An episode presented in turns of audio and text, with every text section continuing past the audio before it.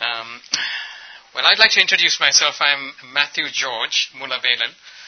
And you may wonder where does George come from, and my name is different on the on the uh, on this website and in the pages. But uh, my name is Matthew George Mulavelil. It's part of my passport. So in case I want to apply for visas anywhere in this part of the world, I have to put my full name. And so at the end of it, people usually put it Matthew Mulavelil. It's a big mouthful, but I'm Matthew George. You can call me Matthew.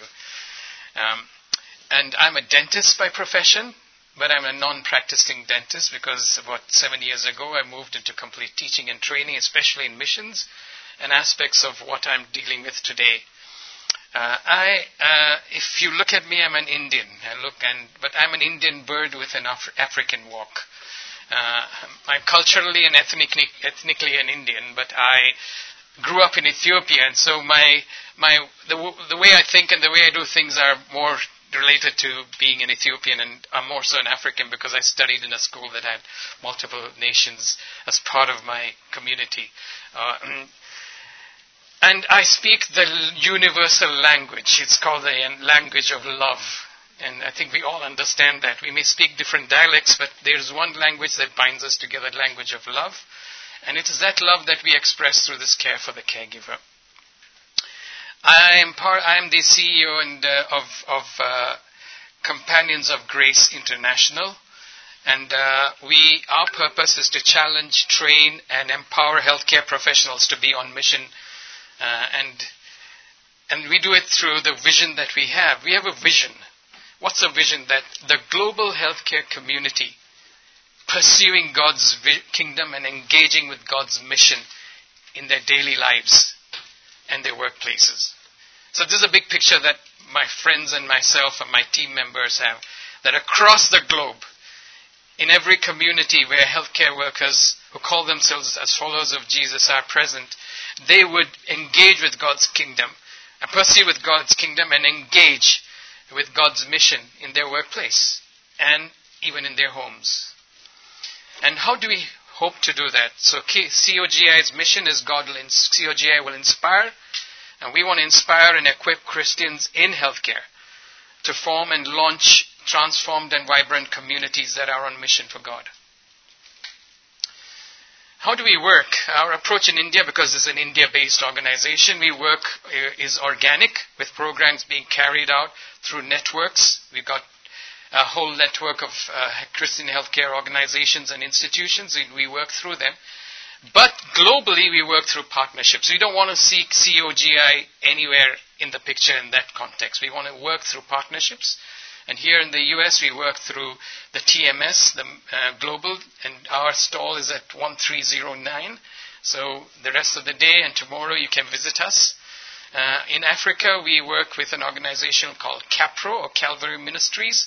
It's primarily a church planting agency, but they've got also health healthcare involvement, and they are an organization that's 783 missionaries across 22 countries. So we're grateful that we can work with them. We also work with another organization, partner with them, uh, is the Healthcare Christian Fellowship International. They work in 72 countries, and we're slowly building up our networks so that whatever God has given to us in terms of the material and portfolios, we want to share it. We have the materials are copyrighted in such a way that you copy it rightly when you use it. And I want to bring us to the context today. What is the context today? As we look around us and as we reflect back on what has been a very tough two years for those, in, especially in healthcare in the forefronts, we see stretched across the globe a lot of healthcare workers either reducing their involvement in the work that they do or even opting out of healthcare. Second is that what we see is that there's an increasing number of individuals who are experiencing tremendous stress leading to anxiety and resulting in either depression or burnout.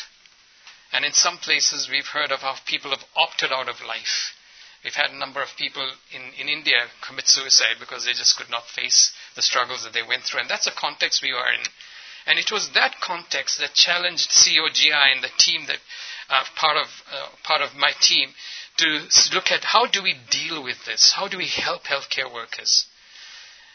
I'm a dentist and I worked in one of the most stressful parts of our country, the most demanding areas uh, area of India. It's Bihar. The disease burden is pretty high. The people there are extremely uh, uh, you know, aggressive in their behavior. And every day we had to face situations in our, in, in, in our uh, emergency rooms and, and in our uh, uh, OPDs, outpatient departments of aggressive patients, volatile re- reactions to situations. And so the stress that was built up in, our, in, in my, my, myself and my colleagues, we often did not seek to address those stresses that were building up inside us. Of course, over a period of time, we did speak to friends, speak to others, but looking across the spectrum of healthcare, people find it difficult as healthcare workers to share, to tell, to come up and say, I need help. I provide help to people, but it's difficult and often it takes a lot of, uh, lot of courage and humility for a health, healthcare worker to come and say, I need your help. I need help. But when we ask and when we bring them together and we ask them, do you really need help? Then, of course, they do say, yes, we need help. And that's how, from that context, we developed this program. Now, if you look at the emotional and psychological challenges in healthcare, there are many, but I'm going to list out. This, is, this won't be new to you, but it just reinforces well, uh, what you and I are experiencing every day in, in our healthcare work.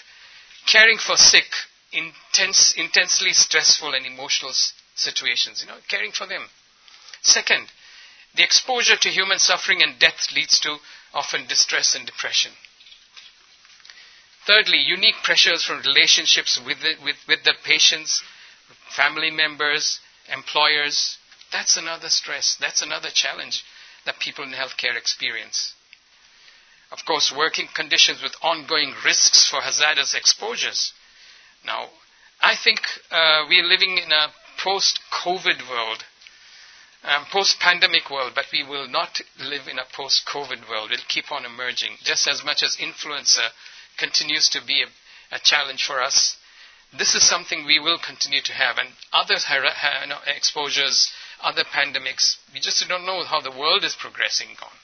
But these are some of the challenges that we'll be facing. Second, third, long and often unpredictable schedules of uh, hours of work. I just came across a friend of mine. He's working in San Antonio as a pediatrician.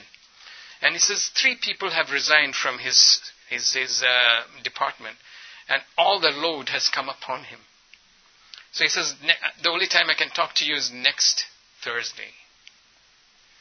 So this is the situation people are facing unstable and unpredictable work lives and financial strains that come in. So is, these are some of the myriad issues that people in healthcare face, but they're not willing to talk about it. And here's a few statistics that I got from uh, the resources. You can see the resource there at the foot, uh, as a footnote. But stress in non-clinical staff 36.4% of non clinical staff, that's administrators, support staff, experience stress. My brother, you would have seen that in Nigeria. Anxiety is 27%, depression 20.6%. But the next statistics is what struck me so powerfully. It's in the challenge the clinical staff face. That includes the nurses, the dentists, uh, the pharmac- the uh, lab technicians, those who are directly involved with engaging with patients, the 73.6% experience stress. This was done through a questionnaire, not just in one country, but across the spectrum of countries. Its anxiety was, again, similar to the non clinical staff, 23.5%, and depression was 34.2%. And that's why we developed this Care for the Caregiver program. The Care for the Caregiver program is, is, a, is purpose for focusing on the person of the healthcare worker, addressing their stress and anxiety, providing tools to be a better holistic caregiver.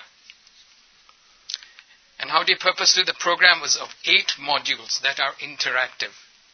Each module is a two and a half hour module and it's held over eight weekends or three or four days, or depending on how you want to you know, run that program.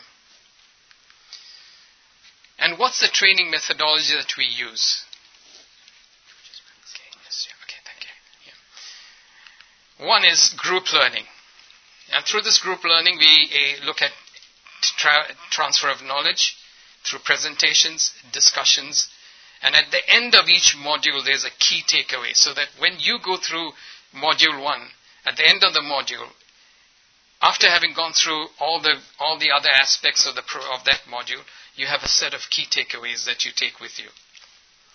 The second methodology is role plays, and we use healthcare scenarios, and we are practicing it where each of these role plays there's a caregiver, there's a care receiver, and there's an observer. Why do we do this? Even as you have experienced stress and issues that you have not been able to deal with personally, when you go through this program, and as you learn, the, learn some of the, uh, to give, provided the tools and some of the concepts and aspects of, of what is taught, and as you do the role plays, not only are you learning how to provide care, but on the other hand, when you are part of the role play, you are also being cared for because you listen, you're getting listened to, you're getting uh, you know uh, talked to. You're the one who's also receiving as you give in the role play. So this is a unique program. You've provided the tools, you've shown how to deal with certain issues, but as you carry out the role plays within the within each uh, you know, each module that you do, you also get ministered to. You also get get answer, uh, responded to. And also there is for this program, because it's based on a Christian foundation, we ask all the members of the group to have a prayer partner. We allocate prayer partners. So if there are if there's a group of eight or ten, then there'll be five, two and two. It'll be same gender and it's done in the in, in the class while the modules are being taught and at the same time outside the class you continue to spend time with each other. So that's where the basis of it is. You learn that you learn things about grieving or listening and I'll tell you what the modules are. But as you as you deal with those things, as you do the role plays, you also carry on engaging with people within the group, one person who's of the same gender, you sit with them, and that person sits with you, you share more details of what you're going through, and this helps because these prayer partners will continue to interact and engage with each other. What are the training objectives? Is we provide the concepts and tools for enhancing your ability to care for others and receive care from others and care for yourself. We demonstrate effective application of these tools through the role plays and build relationships with other part- participants and at least one that extends beyond the completion of these series. And we also estab- it also establishes a path to grow in your ability to deal with ongoing issues in your life and the challenges that each of you and your colleagues face. So, a program like this that we did uh, about a month ago in one of our hosp- in the hospitals that was part of the network I belonged to, and we had, interestingly, the medical director, the deputy medical director, the nursing director, the community health director, and I thought there were there any more directors, but there were any more more, but there were others that, who came together. And after this training program was conducted, they gave a feedback and said, "It's the first time somebody took the took the you know, t- uh, took the efforts to come and listen to us and provide a space for us to engage with the struggles and challenges we've had and to be able to meaningfully address it through this program. What are the program modules? We've got a program introduction that gives you an overview of what this whole program is about and what are things you, are, you can expect out of it, what are your expectations, and then it's understanding feelings, your, mine, and ours. This, this module talks about the importance of feelings. It talks about how feelings needs to be need, feelings need to be shared with one another and how to, how to respond when you hear someone expressing his or her feeling to you. The next module is the art of listening. Healthcare professionals think they're very good listeners. But a research that was done about a few years ago, and this is around a doctor, that within five seconds of a patient sharing their struggle, the doctor has already got an answer. And within 15 seconds, they've already started writing. And this is the Indian context and the African context. I don't know how it is in the US. But they don't know how to listen. We don't know. I don't know how to I didn't know how to listen. And my wife tells me I'm the worst listener. She has reasons for that. Then also we talk about the whole module on Christ-centered caregiver. Caregiving that is Christ-centered. There's a lot of caregiving that we hear about. Uh, I, I, was I was researching, looking at the papers, and there's one caregiving program that is there out of San, Anto- San Antonio, where my daughter was uh, doing research. And it's when I looked through it, good concepts, but the core of caring comes from the best carer, the ultimate carer, and that's Christ. And if our caring is centered around Christ, then we would be able to provide the right care for others, and the others who care for us will be able to care for us rightly. And then caring with a process approach. My friend was very insistent as a team member to put this in. And I asked him why. I said, You are not a medical, you know, involved in, in, in, in, in a hospital. Why do you say that? And he says, Doctors and medical people are very you know, result oriented. They want results immediately. But caring is not an issue of result, it's a process. And how do you approach caring through process? And then, of course, speaking the truth in love. We talk about what speaking the truth, speaking the truth in love. Talk about aspects of um, how how you can be aggressive, how you can be passive, how you can be both. We can be passive aggressive, or you can be assertive. Now, some of you may be skilled in as being assertive. I come from India, and we don't know how to be assertive. Assertiveness is not part of our culture, so we have to learn it. But these are some of the aspects that we teach in this speaking the truth in love. And of course, every one of us through, go through grieving. It's just not just because we've lost a loved one, but we go through grieving when we fail in the treatment we provide, or the treatment or, or the care that we give to a person doesn't result in what we expect. We do grieve. How do you deal with that grieving? When somebody is sitting in the class while doing this session, this person uh, was sharing with, with another member of his team about the grief he was going through. And I was listening to that grief. And it didn't look as grief, but that for that person, it was really something that tore that person's heart apart. And so I said, yeah, there are different griefs that people go through. We don't realize that this could be a grief that they experience. But when they share it, then we are able to deal with. And how do you deal with a person grieving? And then, of course, finally, from there, now what do you and I do? Now, this this uh, session cannot give provide justice to a program that is eight module long, and which has two and a half hours for each modules. But I would like to give you a taster of one of the two of the modules, a little bird's eye, a little view of what was taught in that program. So this first module three is called listening. Now I've got two friends who will do a role play out here, and that's what we do when we do that program. Can I ask Cam and uh, Abe to come in? Now watch carefully.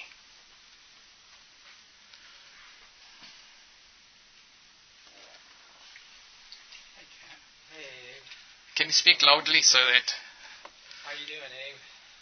Good. Good. Well, I wish I could say the same. I'm really struggling a bit. This last week's been really rough. You know, uh, yeah, we lost some more of our team members. The nurses, some of the nurses and CMAs left. Um, Give me a second. I got a call. Sure, yeah. Oh, all right. I'll be there in a minute. Okay. Give me. Okay. I'm, I'm listening to somebody. All right. yeah, so it's been rough, I have to admit. And you know, the number of patients coming in, it's really busy time of year. Everybody's got respiratory problems and know, all these tests. And uh, some of the providers, they can't come in. And, yeah, I'm seeing like twice the number of people in the same 12-hour shift. And, ah, I don't know what the administration's thinking. It's just been, been rough. Mm. Yeah. So, uh, What yeah. did you say there? yeah, so it's been it's been rough. Oh. That's been kind of hard. Yeah. You haven't had that problem then? Or? Okay, okay. okay, you can take your chairs. now, you, you, you're all laughing at the whole thing, right? There are smiles on your faces. You're wondering what's happening. And this is the first exercise. You person A shares about a recent challenging work he has at it's challenging situation he has at work. Person B ignores person A. And looks at his phone, looks out of the window, yawns. He didn't yawn, by the way, but he didn't tie his shoelace. But these are some of the things. And now we get two people to do these, uh, this role play. What do you think? Was uh, Abe listening to Cameron? Was he? And Cameron was kept on talking because his heart was full of all the struggles that he was going through. But was Abe listening? No. So this is a non listening demo. How often do we listen like that?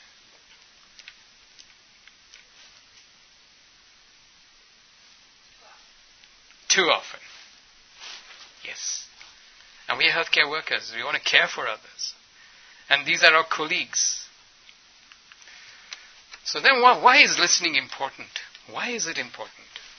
Number one, Bible says it's important. My dear brothers and sisters, take note of this. Everyone should be quick to listen and slow to speak.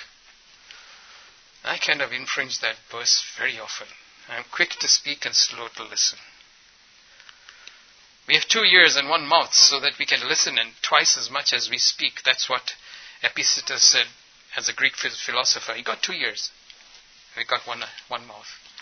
But sometimes we behave as if we got two mouths and one ear.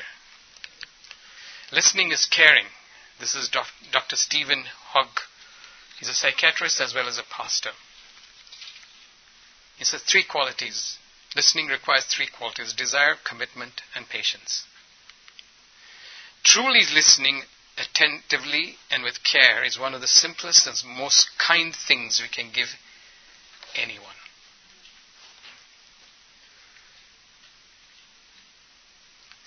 So, how do we listen? And I want to present a model called the SOLAR model. It's not rocket science. It's just putting some things we, all the things we know into something that we can carry with ourselves. One is you sit slightly forward. As you listen to people, slightly forward. Don't lean over. Second, maintain an open and relaxed posture so that the person who speaks to you understands that you're listening, senses you're listening. Very often we do cross our arms or cross our legs, but there's a posture where we maintain an open and relaxed posture. You look into the other person's eyes. Did you see? Abraham was not looking into the other person's eyes. Don't stare into the other person's eyes because that's very intimidating, but look into the other person's eyes pay such strict attention to what the other person is saying that you're able to what? Reflect what the other person is saying. How do we follow these in our interactions in the in our clinics, in our workplaces, even in our homes, to our children, to our siblings, to the friends we say are the best friends of ours? Do we, you know, when we talk to them? Now we can't do this all the time. You know, have, there are times when we we pull each other's legs as, as friends. But when somebody is sharing their struggle, or comes to us requiring help, is this the way we listen to them? This ought to be the way that God tells us to listen to. So I'm going to do the next role play, and I hope, Cameron, you get to listen to. Abraham, would you like to do this?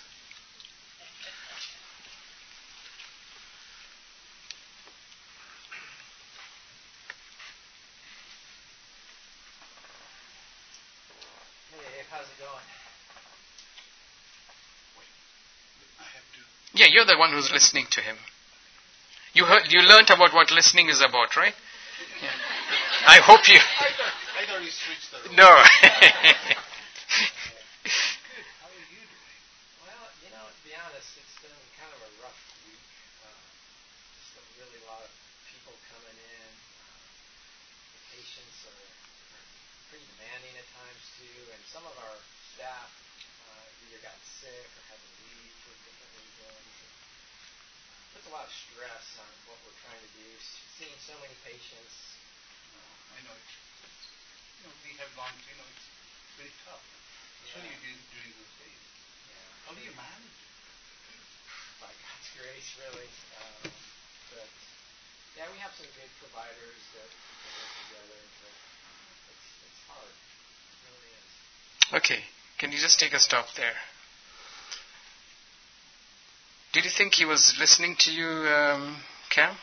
Yeah. What was the posture that you felt? You know, was it was it an, you know, was it an open posture? Did you feel intimidated by him? No, he was engaging.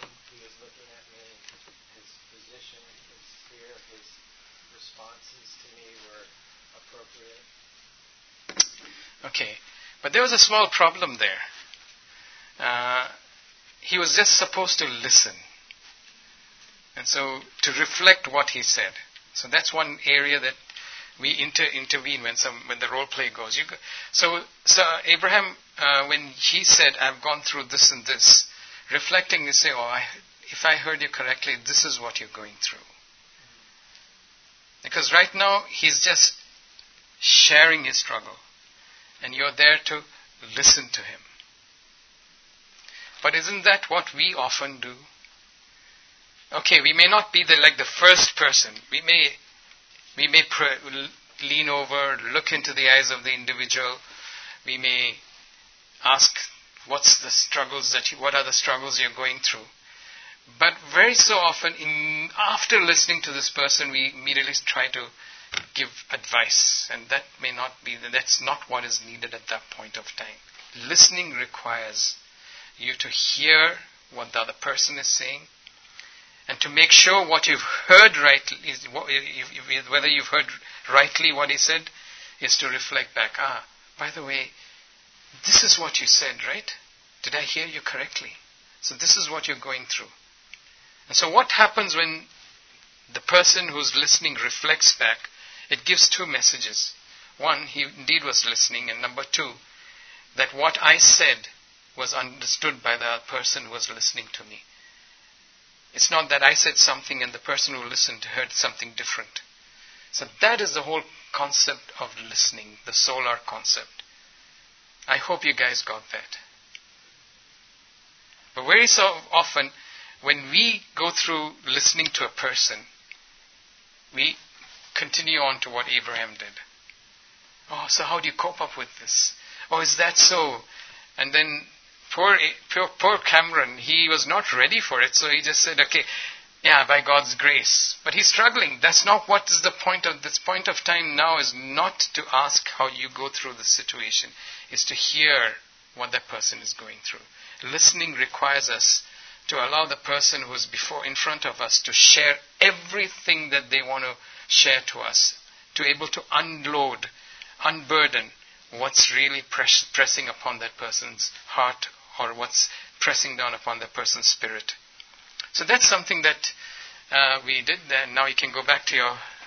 So this is just one little part of the module two called module three called listening.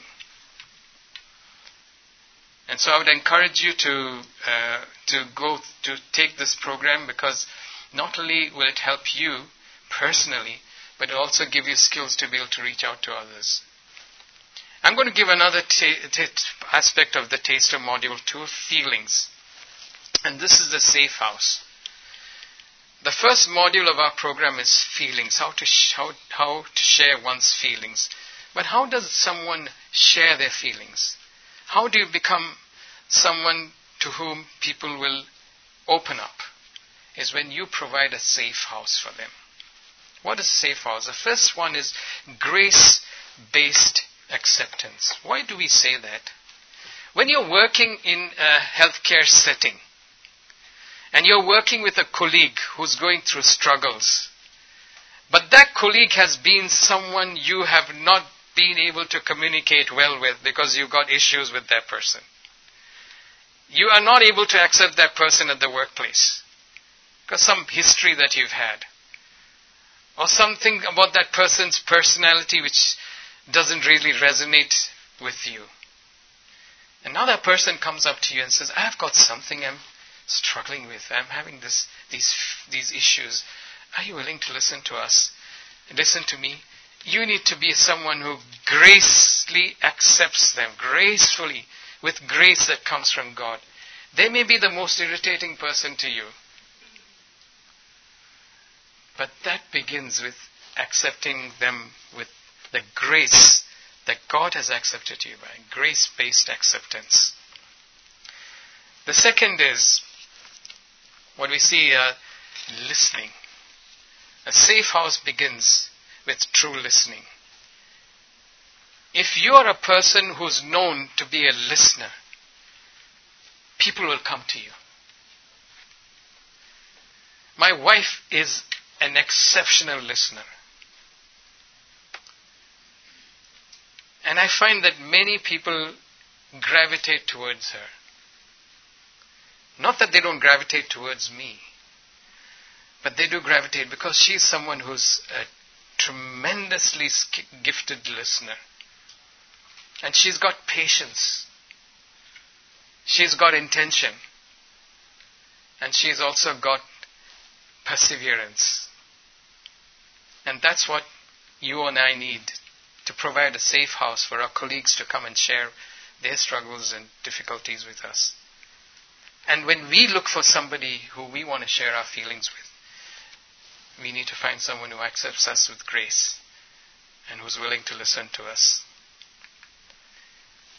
And then is empathy. Empathy is not equal to sympathy. I know all of us do know what empathy is about. But just to make it simple, empathy is to be able to walk in the other person's shoes, but not be downed by the other person's difficulties.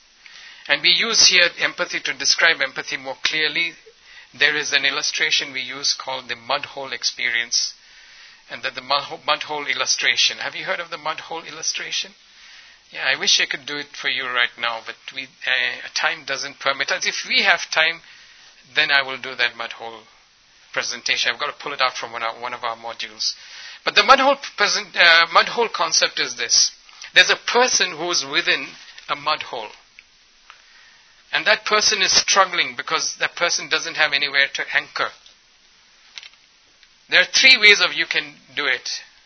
One is you can over identify with that person. You yourself get into the mud hole. Or you can be sympathetic. You can stand on the rim of the mud hole and say, Oh, really? Oh, okay. I feel sad. I can understand. Whereas empathy is where you reach out your hand and you help the person come up. But our mud hole illustration is where, on one hand, you're reaching out and bringing that person up. On the other hand, you're holding onto a tree, which is Christ. And you draw your strength and your resource and your encouragement from Christ. So that there is this verse which says, Praise to the Father who comforts you with every comfort, so that you can comfort those with the same comfort that you have received. So that's empathy. We talk about confidentiality. I come from a culture where the grapevine is very strong.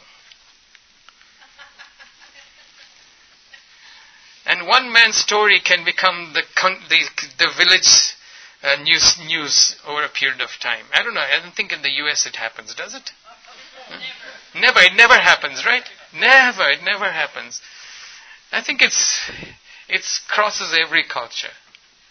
And we need to be people of confidentiality. And it's something we have to learn. Our DNA is not a DNA of confidentiality. And that's where the module Christ centered caregiver comes in. Whereas a Christ centered caregiver, you learn what it means to be a person of confidentiality. And I've had to learn that lesson. And I've had to be beaten to learn down to be learn that lesson. But then it's interesting when you are known to be a person who keeps confidence and keeps confidentiality, you have people coming up to you in the middle of the night. And how much more would you desire to share your struggles and challenges to people who will keep their confidentiality? So, this is what we teach in that module how to maintain confidentiality. And then, as you do the role plays, you also realize that the other person is learning to increasingly learning to be confident uh, to keep confidentiality. You're also increasingly learning to keep confidentiality. And now you suddenly open up. And you you suddenly realize oh i've been listened to. I've been in a safe house. I've been cared for. These were the responses of those people who went through this program which we had a month ago in one of the hospitals. And finally trust. Sorry trust. That people can trust you. And people can trust you because you have a trust in the Lord Jesus. So this is the safe house that we want to present, we present to the participants, and this is the safe house that we want us who go through this program create. And, for, and at the end of each module, we have this, what we call the Caregivers Foundation. What are the things that I'm not competent in now? Do I lack competence in the area of confidentiality? Do I lack the competence in the area of listening or empathy? And how do I build that competency? Am I faith filled? How much does my faith apply in the area of listening to somebody else? In the area of responding to people's feelings. So each module has this. How much have I increased in competence, in compassion, after going through this program, through, through, through this module? How much can I, how much more dependable am I as a person who cares for those who need care? And of course, at the end of each module, how much more Christ centered have I become? Because this is what will ultimately define who we are as care, care, caregivers and care providers. Here, do you have any questions? I've just given you a small window into the modules that we pro. Yes, please. Sure.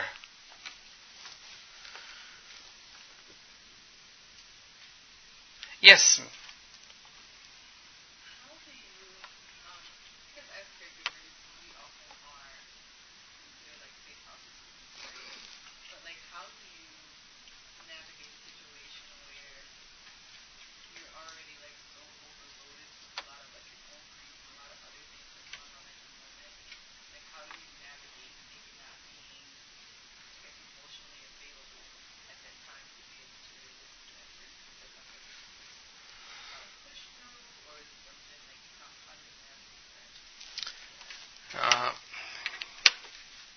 I heard you correctly, when somebody comes to you, you already are emotionally struggling. You, you, you're full up emotionally, right? And any, anything can push over the thing. And how do you, how do you deal with a person like that? You know? And I think uh, any, anyone, anyone wants to answer? Yes, yes, Terry.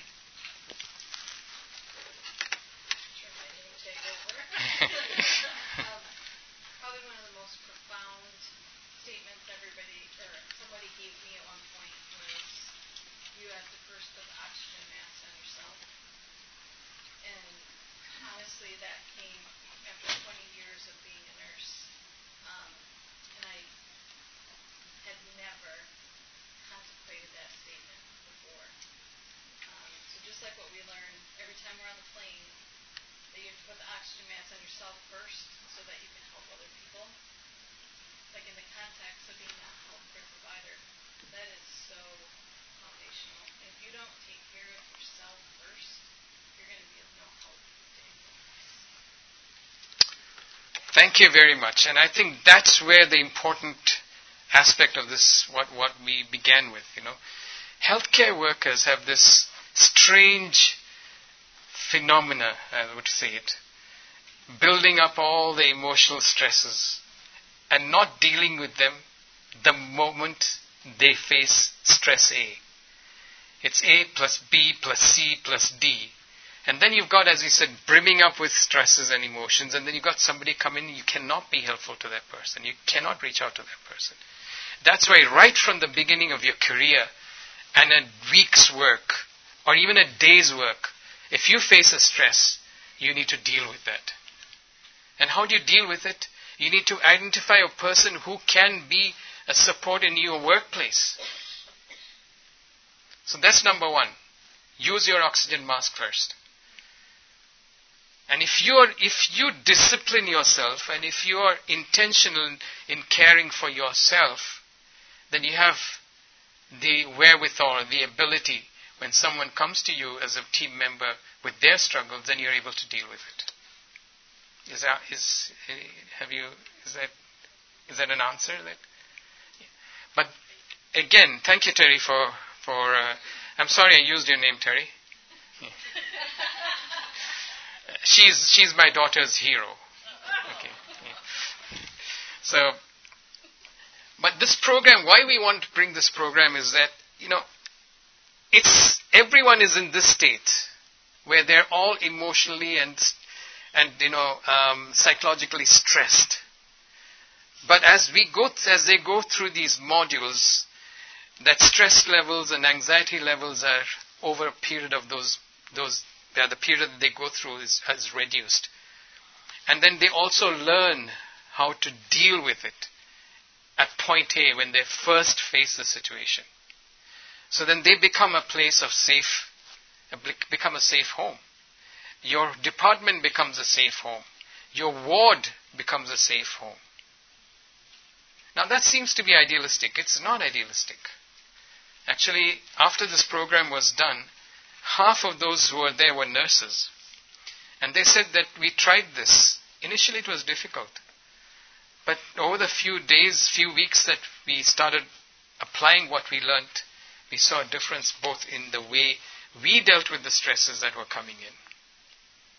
And we also were becoming intentional in reaching out to our staff who we knew were going through stress.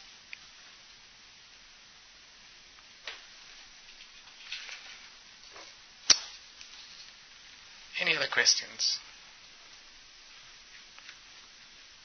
Yes, please.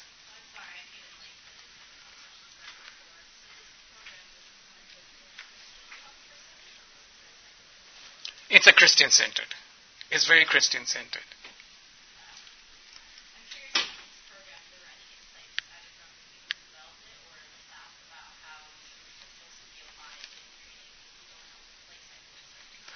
I mean, I, I, that's a question that a lot of people have asked us after we developed this. And uh, we are open to see how we can make it uh, secularly available, but still spiritually influenced. You know?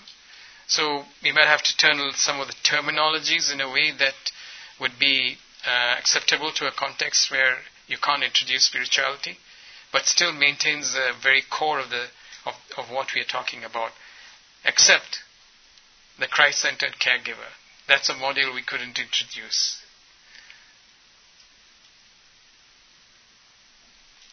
Yes, please.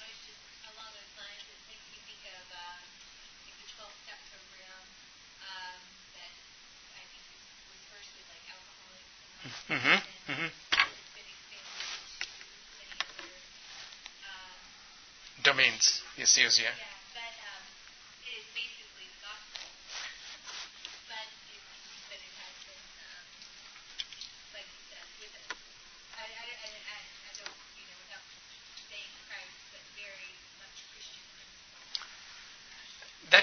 requires a lot of wisdom, and it, it requires significant, you know, shall we say, discernment, how to tailor that program. But then you know who's there with us, who has both give provides us both discernment and wisdom? The Holy Spirit. So yeah, I think we I think it's a challenge for us. This is new. Uh, this program is relatively new and uh, we still want to see how it progresses within the Christian network. But uh, thank you. What's your name again? Mary. Okay, Mary. We we that's a good question you put forward, and it's not that it's first time that we received that question, but since you've you've brought it forward, I think it may be the Lord telling us to think think globally also.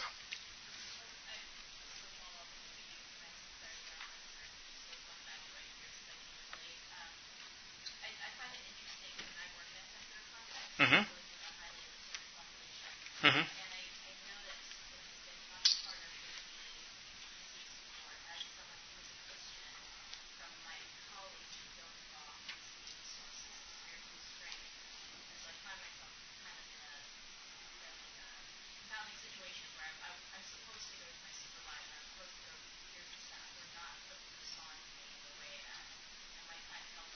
Uh-huh.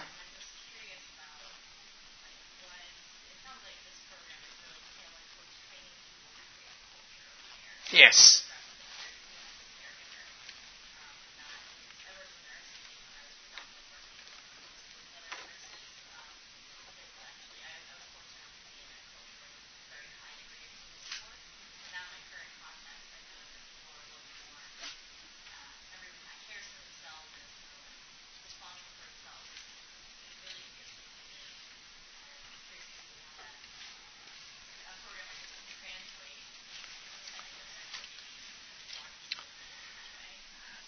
If I could give you an answer to that, I would answer it this way, uh, Mary. Is one, uh, look at Daniel's life. Daniel was a man who was the prime minister of four different kingdoms under four increasingly violent and I would say deranged leaders. But there's something that was his unique selling point that he was a person who was different from the others. And the only thing they could find different from him was his faith. Well, why did they find it different? Because every other dimension of his life, he was so uniquely placed to be a challenge and to be an example to them. And then, of course, the last point came the faith. So, in a case like this, if you apply these principles in your workplace as an individual, First of all, the kings of the place or the people of influence will start seeing this difference in how you, you apply your life and how you respond to people who go through struggles. And then you also see the rest of the population around you, your patients, your patient relatives, your friends. See, you deal with stress differently. You are able to, people listen to you, people talk to you, people share their feelings to you. What is it that makes a difference? They say, well, yeah, this is how I operate. And it's because of this. These are the principles I use. So you can begin with that, a small seed. You be a message, then you become the messenger. So you be the message first. You apply these principles where you are. And then they may say, okay, we want to listen to you. Then you become the messenger. Yes, please. Is this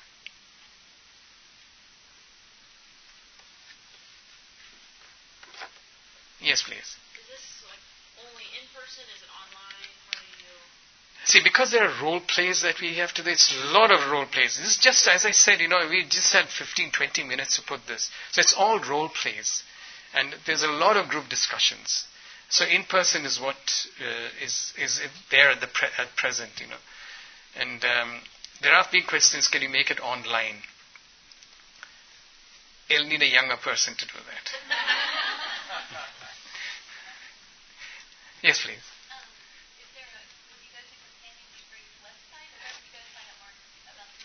Uh, you got to go to the website, and this is the, this is where we are. And if you want to con- contact, those are the contact numbers. Abraham is there. Abraham is a pediatrician uh, based in New Jersey, and uh, I am a dentist based in India. But we can communicate. There's Zoom. Uh, but I, we are willing to see, for us, it's not that because we do it this way, it'll only be done this way. But we are looking at exploring, as, uh, we, we are open to exploring opportunities and ways of how we can make this available. That is, you know, that's contextual as well as relevant and as well as accessible to people. Yes. Terry. So I think a lot of caregivers or a lot of healthcare professionals would, would maybe deny that they have a problem, taking care of themselves. I tell my students outright, um, this is something I suck at.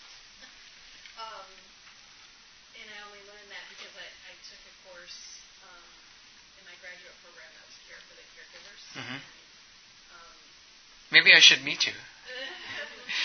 so, um, so do, do you start, I mean, I, I think uh, like a fabulous tool would be like a self-assessment, you know, and, and do you, so that's kind of how we started um, the course is, you know, do you have at least 30 minutes or an hour in the week where you do something just for yourself? Um, and no, folding the laundry for the kids is not doing something for yourself. That that is still doing something. Washing the dishes, even though you feel better that they're off the counter, is not doing something for yourself. Um, and so breaking down some of those internal barriers, and, and so a self-assessment um, might be helpful. But I I think a fabulous next step would be um, even a, a workshop here at Global Missions um, where you bring in caregivers. They could even maybe do a short self-assessment ahead of time, and then almost like a hands-on workshop of you know breaking down some of those barriers. You know, we had to face like, so why why do you not put that in your schedule? And of course, the first thing is, is why work too many hours. Mm. You know, and you know you have to kind of eliminate all of those excuses and then work with people to actually schedule some of this time in each week.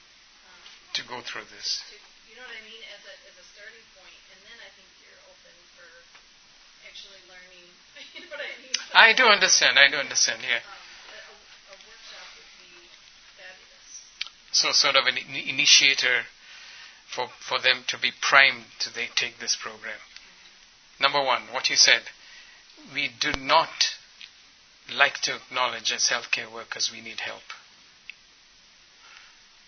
I couldn't. And I'm somebody who opens my heart to people.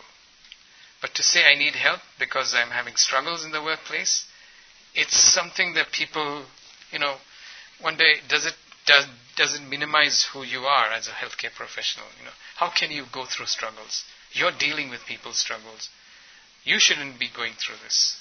That's a lie that is generated within our hearts. And so, yes, a self-assessment. I think i we need to talk more on that, and and priming them with a small work, pre pre uh, a, a pre workshop or something like that. Yeah, you were asking. You were, I was just making sure I spelled your first name correctly. Yes, that's very interesting. I'm a Mathew with a single T. Yeah. Like there's a Jennifer here who's got a single N.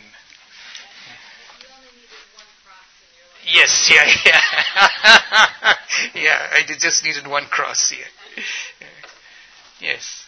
So I know, as you were saying, like as caregivers, it is really difficult to initially like admit that we need some help. But I feel like that's more of like a culture that's kind of ingrained once you get into the work field. So would it be possible to maybe offer something like this to nursing students or like to people before they get into the field, teach them this culture of like caring for yourself, caring for others, so when they go in, they are able to change the culture around them, but then they also understand like I need to take care of myself. Hmm. You know, so is that something that you know, like she was saying, like the workshop. I think that you know, is that something that is like possible?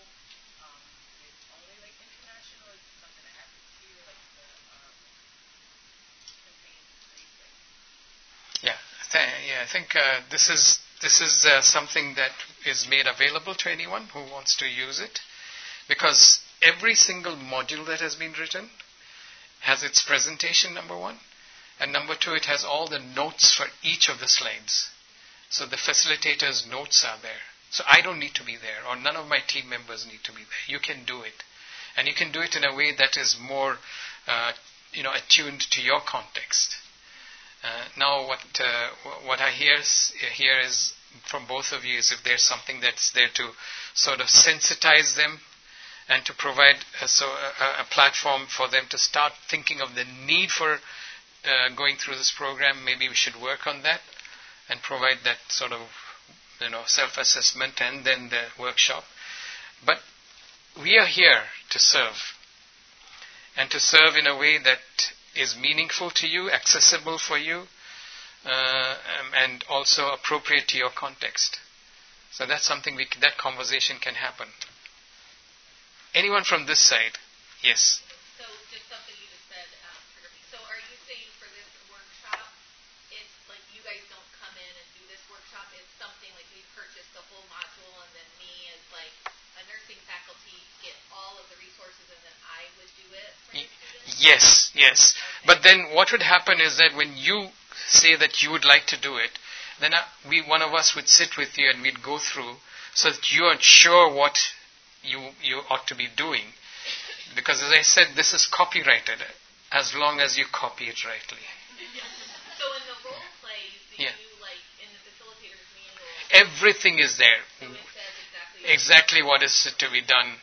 Yeah, it's it's it's a it's it's a manual that handholds the facilitator even the words. Now, you don't use the same words. You know, we don't want you to. It's like how the Bible was inspired. No, it was not dictated by God. So your personality has to be there in the teaching that comes through. Yeah. Anyone else? I think we are right on dots the time, five o'clock. If there's any more, if there are any more questions, we can. You can. I'll be here for another few minutes, and you can come and talk to me. If you don't have, then can we close in prayer? And may I ask um, Cameron if you could come forward and disclose us in prayer.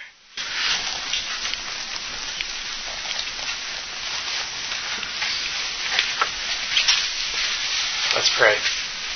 Father God, we give you thanks for this time together, how you are shaping our hearts and minds and spirits. Lord, we know that you are with us uh, and even though we have been through some difficult times as caregivers, that you are the light and the life for our lives. Lord, help us to learn and to grow that we might uh, minister to our uh, colleagues and be ministered to. And that as this program, the Care for the Caregivers, grows, we pray that it would minister to your people everywhere. We commit it into your hands. We thank you for Mathew and his team. We ask you to bless it in Jesus' name. Amen.